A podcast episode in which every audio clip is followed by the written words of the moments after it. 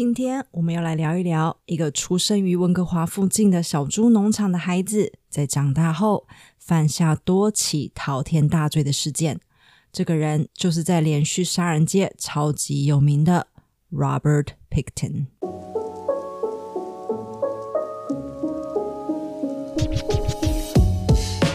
嗨，欢迎来到案件成瘾，我是 Jen，谢谢你也点进来听今天的案件。如果你对谜一样不可置信或暗黑的各种案件感到好奇的话，建议你一定要订阅哦。今天是案件成瘾第二十集，所以我想来讲一讲这个在国际上都成了超级有名的事件。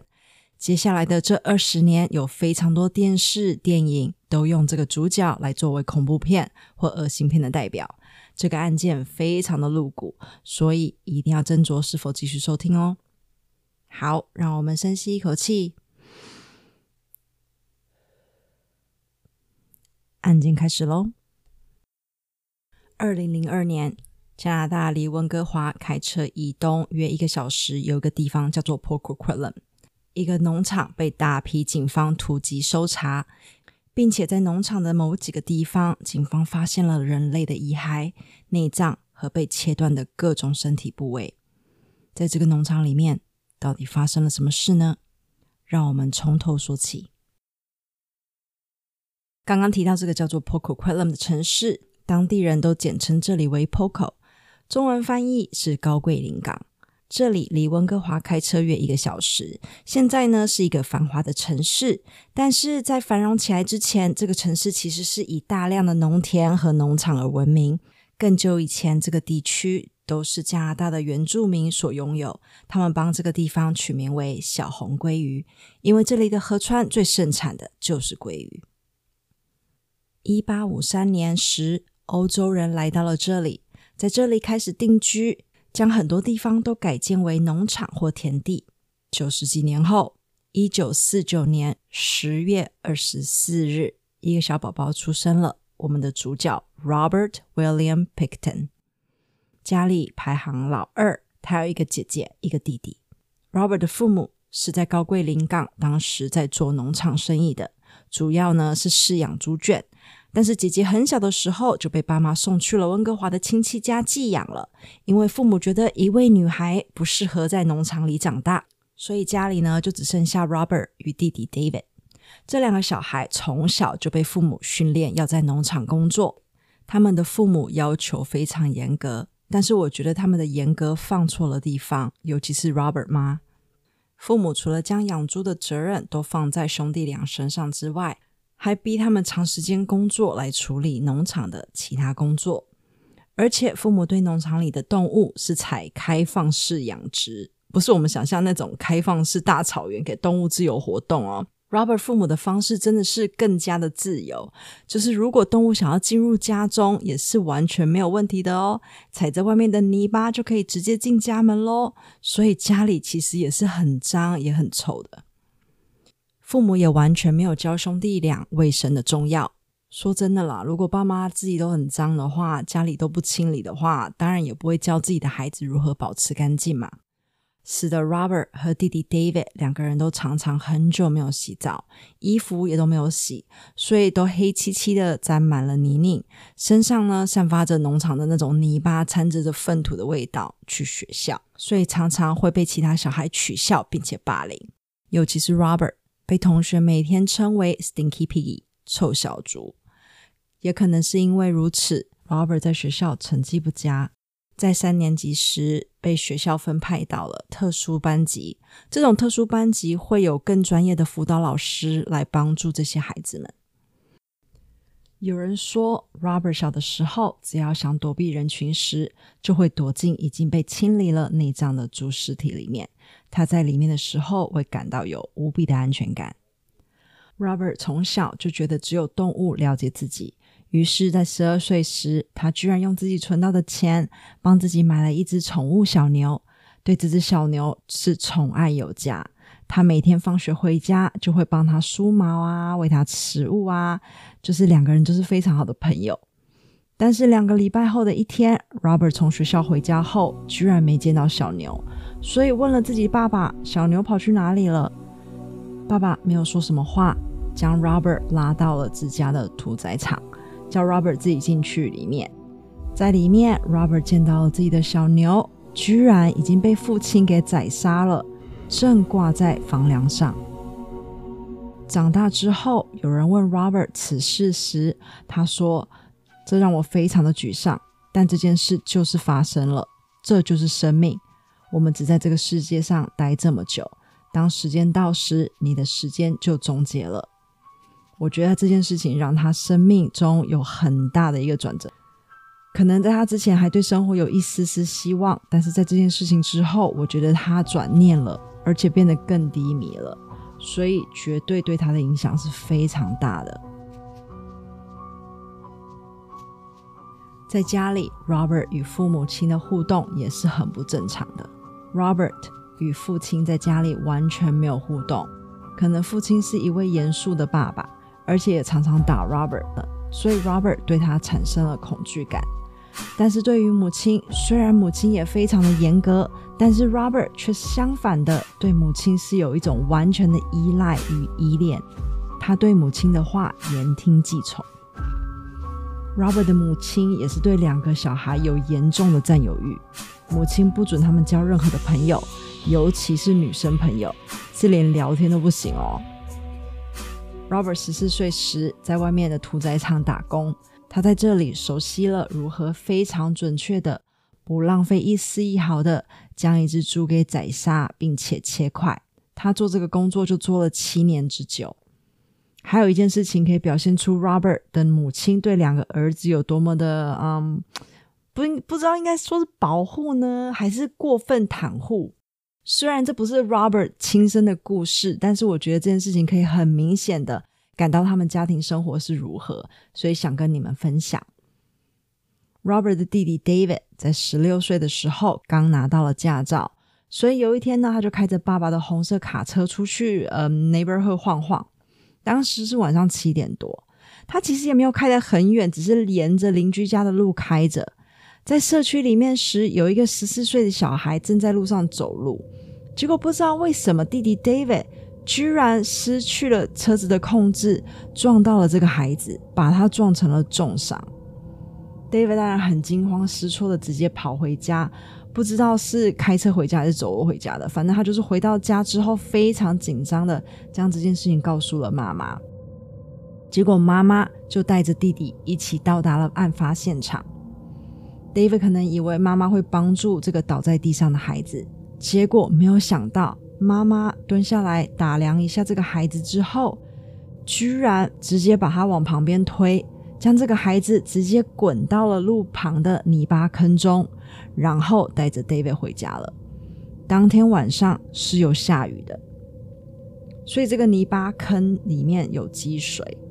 David 对自己做的事情感到非常的害怕，很怕被警察抓。隔天，他就将车子开到了修车行，请老板帮自己的车头凹痕给修好，并且重新喷漆。但是当时可能车行的老板感到弟弟 David 的整个态度很怪啦，所以只帮他将车头的凹痕修好，但是却拒绝帮他重新喷漆。在同一时间，被弟弟 David 撞到的男孩父母早就已经报了警，并且在邻居的帮助下发现了男孩。在泥坑中的遗体之后，经过验尸，发现男孩去世的原因是溺水，并不是因为被卡车撞到而去世。虽然男孩的头骨有裂痕，颅下有出血，骨盆骨折脱臼，但是病理学家表示，这些伤是不会杀死这个孩子的。所以，其实如果当时弟弟 David 与妈妈能帮孩子叫救护车的话，他是很有可能可以活下来的。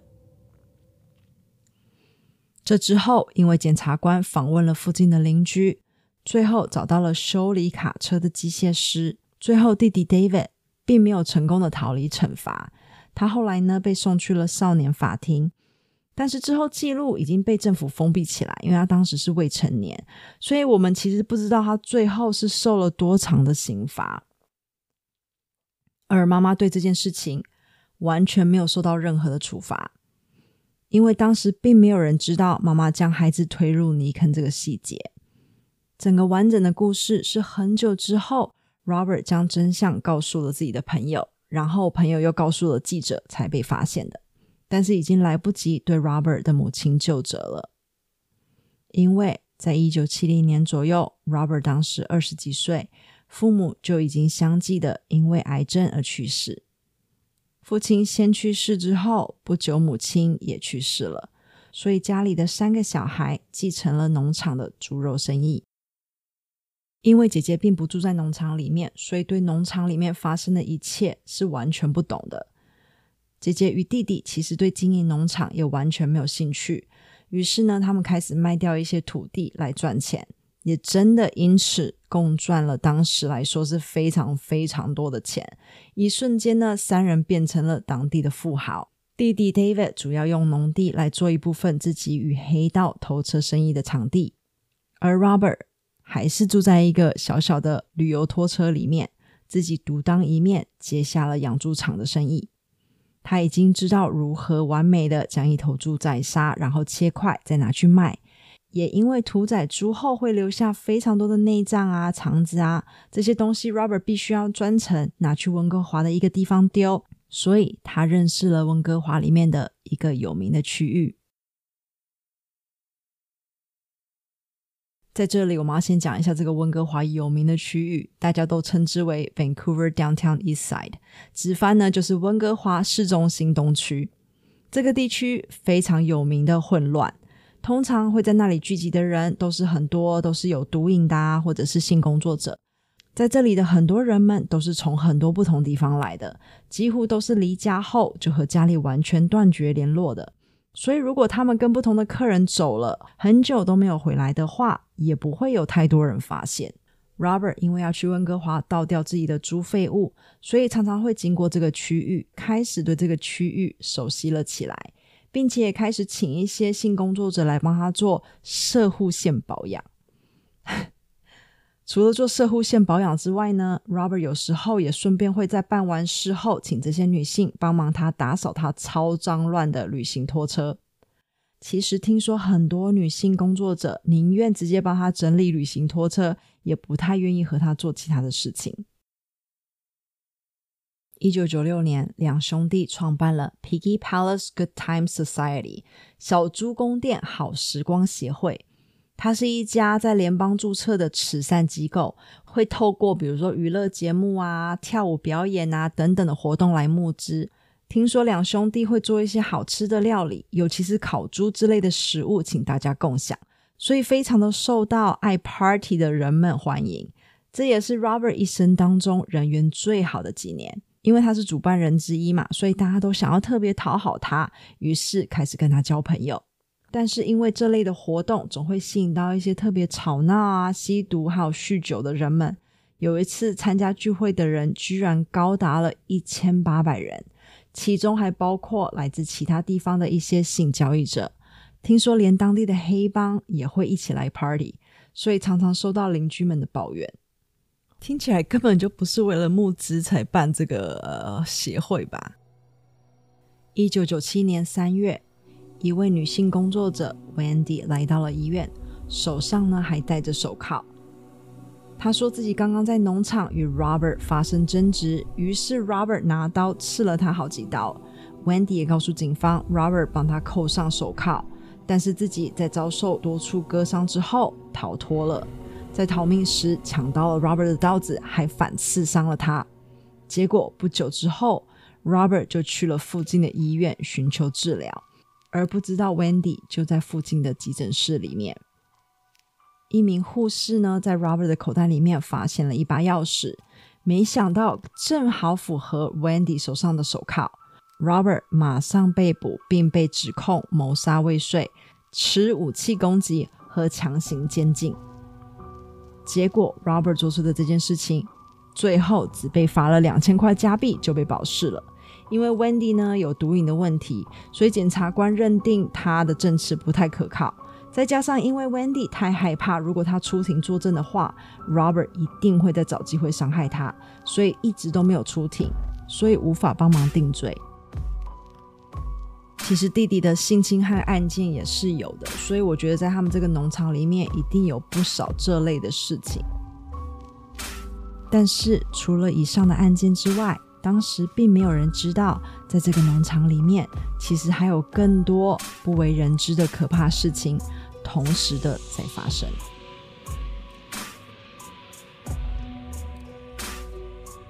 其实，在九零年代到两千年时，当时在温哥华就有流传着，其实，在温哥华附近就至少有三个连续杀人犯在犯案，而且非常多失踪的女孩都是加拿大的原住民。但是当时警方一直不肯承认有任何连续杀人犯在温哥华作案的可能。加拿大原住民的案件呢，我们以后可以讲，非常令人毛骨悚然。其实，一九七八年，加拿大皇家骑警就已经和温哥华警方一起组织了一个失踪妇女调查团，一直想要将温哥华莫名其妙的消失或失联的女性们都一一的列出来。虽然说很多女性消失都没有人通报，但是当然还是会有一部分的女性失踪的时候，家人或朋友有发现去报案的。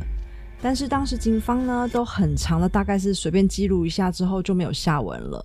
甚至不愿意考虑这些女性可能是已经受害的。对警方来说，他们都常常认为这些失踪的人一定是自己搬走啦，或者是说他们自己应该不知道在哪里吸毒过量而死亡了吧。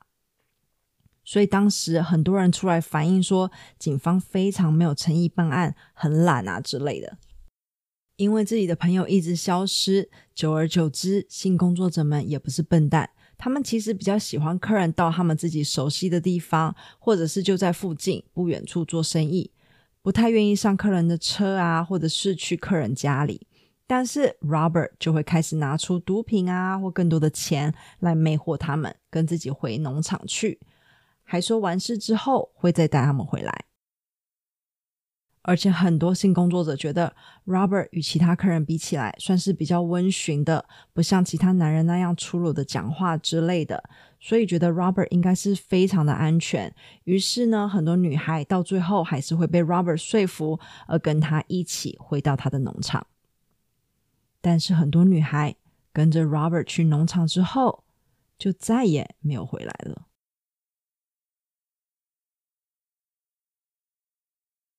其实，Robert 在与性工作者打交道的这几年，慢慢开始觉得对只做射护线保养这单纯的交易很无聊。他觉得自己是付钱的人，诶，应该可以做更多事情。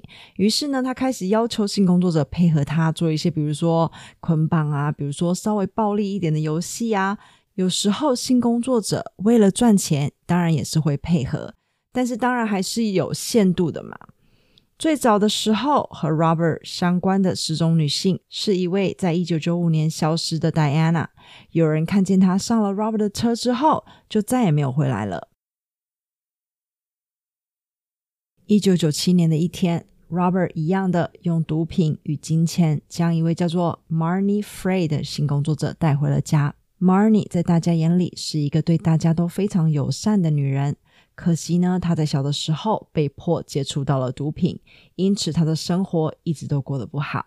他最后一次与家人联络，是和家人说过几天自己会寄一个礼物到继母家里，因为再过几天就是继母的生日了。他与家人互相道了“我爱你”之后，就挂了电话。之后他就了无音讯了。事实上，Marnie 当天或隔天就遇见了 Robert，上了他的车。Robert 将 Marnie 带回自己的旅行拖车后，发生了关系。Robert 原本和 Marnie 保证自己有海洛因，但是一切都结束之后，Marnie 发现自己被骗了。Robert 根本没有海洛因，而且 Robert 在被拆穿之后脾气爆发。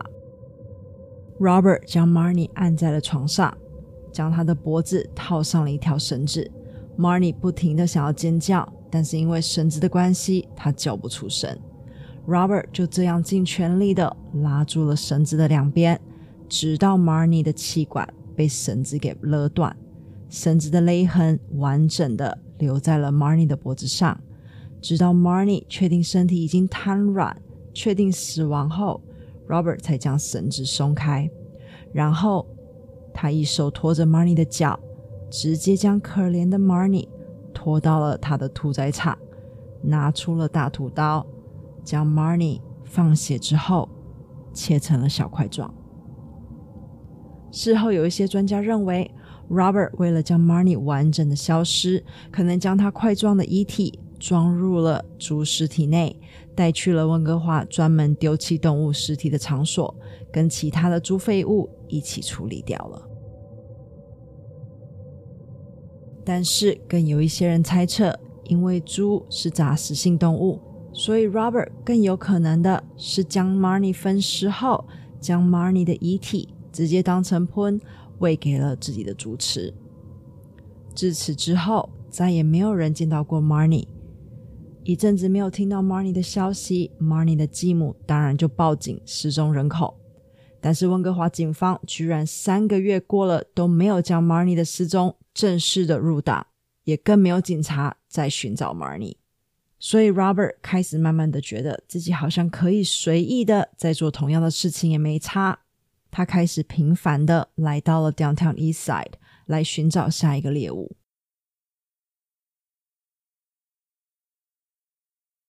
后来经过统计，光一九九五年到一九九七年，在 Vancouver Downtown East Side 失踪的人数就至少有二十几个性工作者。但是警方似乎还是觉得这些人莫名消失很正常啊，所以还是没有开启任何的调查。就这样，Robert 轻松的、没有压力的，几乎每个礼拜来到这个区域，继续骗性工作者回到他的农场拖车内，很多都再也没有回来过。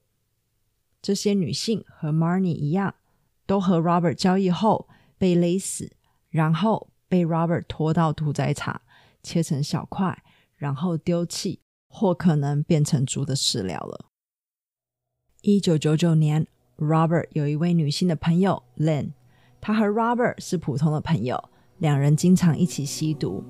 有一天，她和 Robert 一起吸毒完之后就睡着了，醒来之后，她发现诶，Robert 已经不在旁边了。于是他好奇的自己在农场中走动，他发现整个农场黑漆漆的，除了屠宰场有透出灯光来。他好奇的走了过去。在接近这个屠宰场的时候，他开始听到里面有切东西的声音，就那种吧嗒吧嗒那种声音。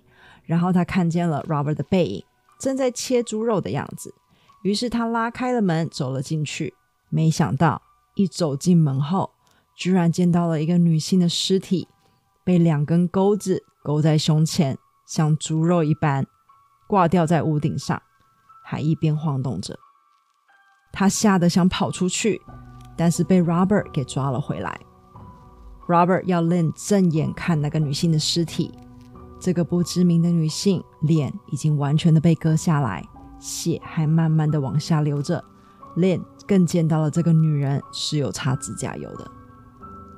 这时，Robert 居然在 Lynn 的耳朵旁边说：“反正这些女人本来就是猪，所以我将她们像猪一样的宰了。” Lynn 相信自己绝对是下一个受害者，他正要放弃希望的时候，没有想到 Robert 却松了手，说要让他回家，还真的帮他叫了计程车送他回温哥华。当时在计程车里面的时候，Lynn 发现手腕上还留下了 Robert 抓住他时留下来的血迹，但是不知道是猪的血还是哪位不知名女性的血。Lynn 回到温哥华后，并没有报警。一直到很久之后，警方问他，他才承认。他后来说自己没有报警，是因为他非常害怕 Robert 会回来杀了他，更说因为自己也是一直跟 Robert 有买毒品，所以才没有报警。有一位男性是认识 Pickton 两兄弟的，他注意到了 Robert 的旅游拖车里面有看到过好几个女性用品、证件和钱包。感觉都像是失踪人口的物品。他对弟弟 David 说过：“你不能住在这片土地上，而不知道所有的女人进来之后都没有再离开过。”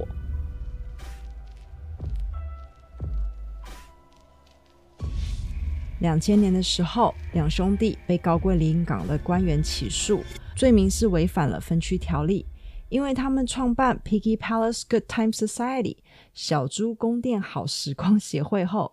就用规划为农地的土地来办 party，也并没有真正的实行到慈善机构的宗旨。于是，小猪宫殿好时光协会在两千年的时候被迫关闭。同一年，两千年的一个春天晚上，Robert 和往常一样开车到了 Vancouver Downtown East Side 来寻找性工作者。他遇到了一位叫做 Brenda 的原住民女性。Brenda 的家人都稍微有智能不足的问题，所以她一生也是过得蛮辛苦的。而且平常她并不是性工作者，她在附近的餐厅里面其实是有上班的。但是她只要毒瘾发作又不够钱买毒时，她就会来到这里工作。很不幸的，今晚他被 Robert 给遇到了。同样的，Robert 用惯性的手段，钱还有毒品，将 Brenda 骗上了车。回到自己的拖车上后，Brenda 才发现 Robert 讲的都不是真的。车上脏乱与恶臭让他几乎快要受不了，洗手台上也堆满了用过而且脏到不行的碗盘。Brenda 这时只想赶快结束这一切回家，但是与 Robert 发生性关系之后，蹲在地上收拾自己的衣服时，Robert 居然还想要更多。Robert 这时跳上了 Brenda 的身体，将她按倒在地上。然后拿出早就准备好的手铐，将 Brenda 的两个手和床棍扣在了一起。Brenda 还在挣扎，这时候 Robert 用自己的全身压住了 Brenda，使她动弹不得。Robert 开始用他的脏手掐住了 Brenda 的脖子，直到 Brenda 失去意识后被勒死。同样的，Robert 将 Brenda 的身躯拖到了屠宰场，吊起来放血切块。然后让 Brenda 永远的消失在这个世界上。到这个时期，政府计算起来，加上 Brenda 是第五十三个在 Vancouver Downtown East Side 消失的人。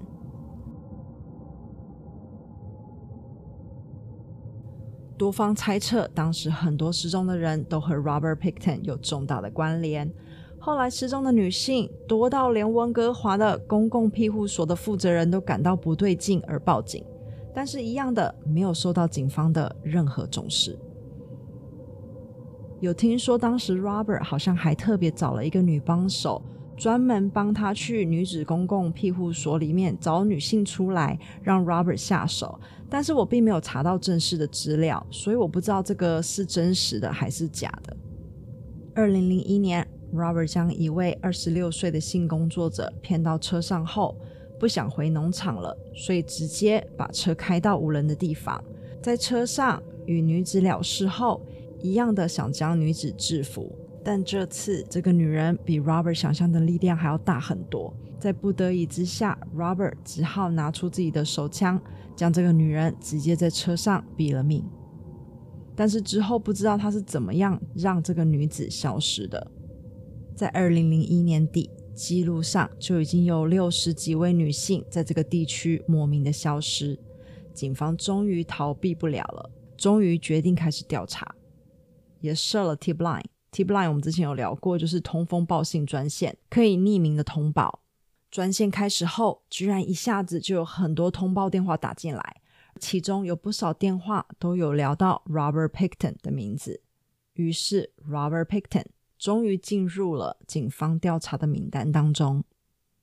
有一个卡车司机，偶尔会在闲暇时间在温哥华，也是 Pickton 兄弟开的报废工厂工作，所以他常常需要去农场才拿到自己的薪水支票。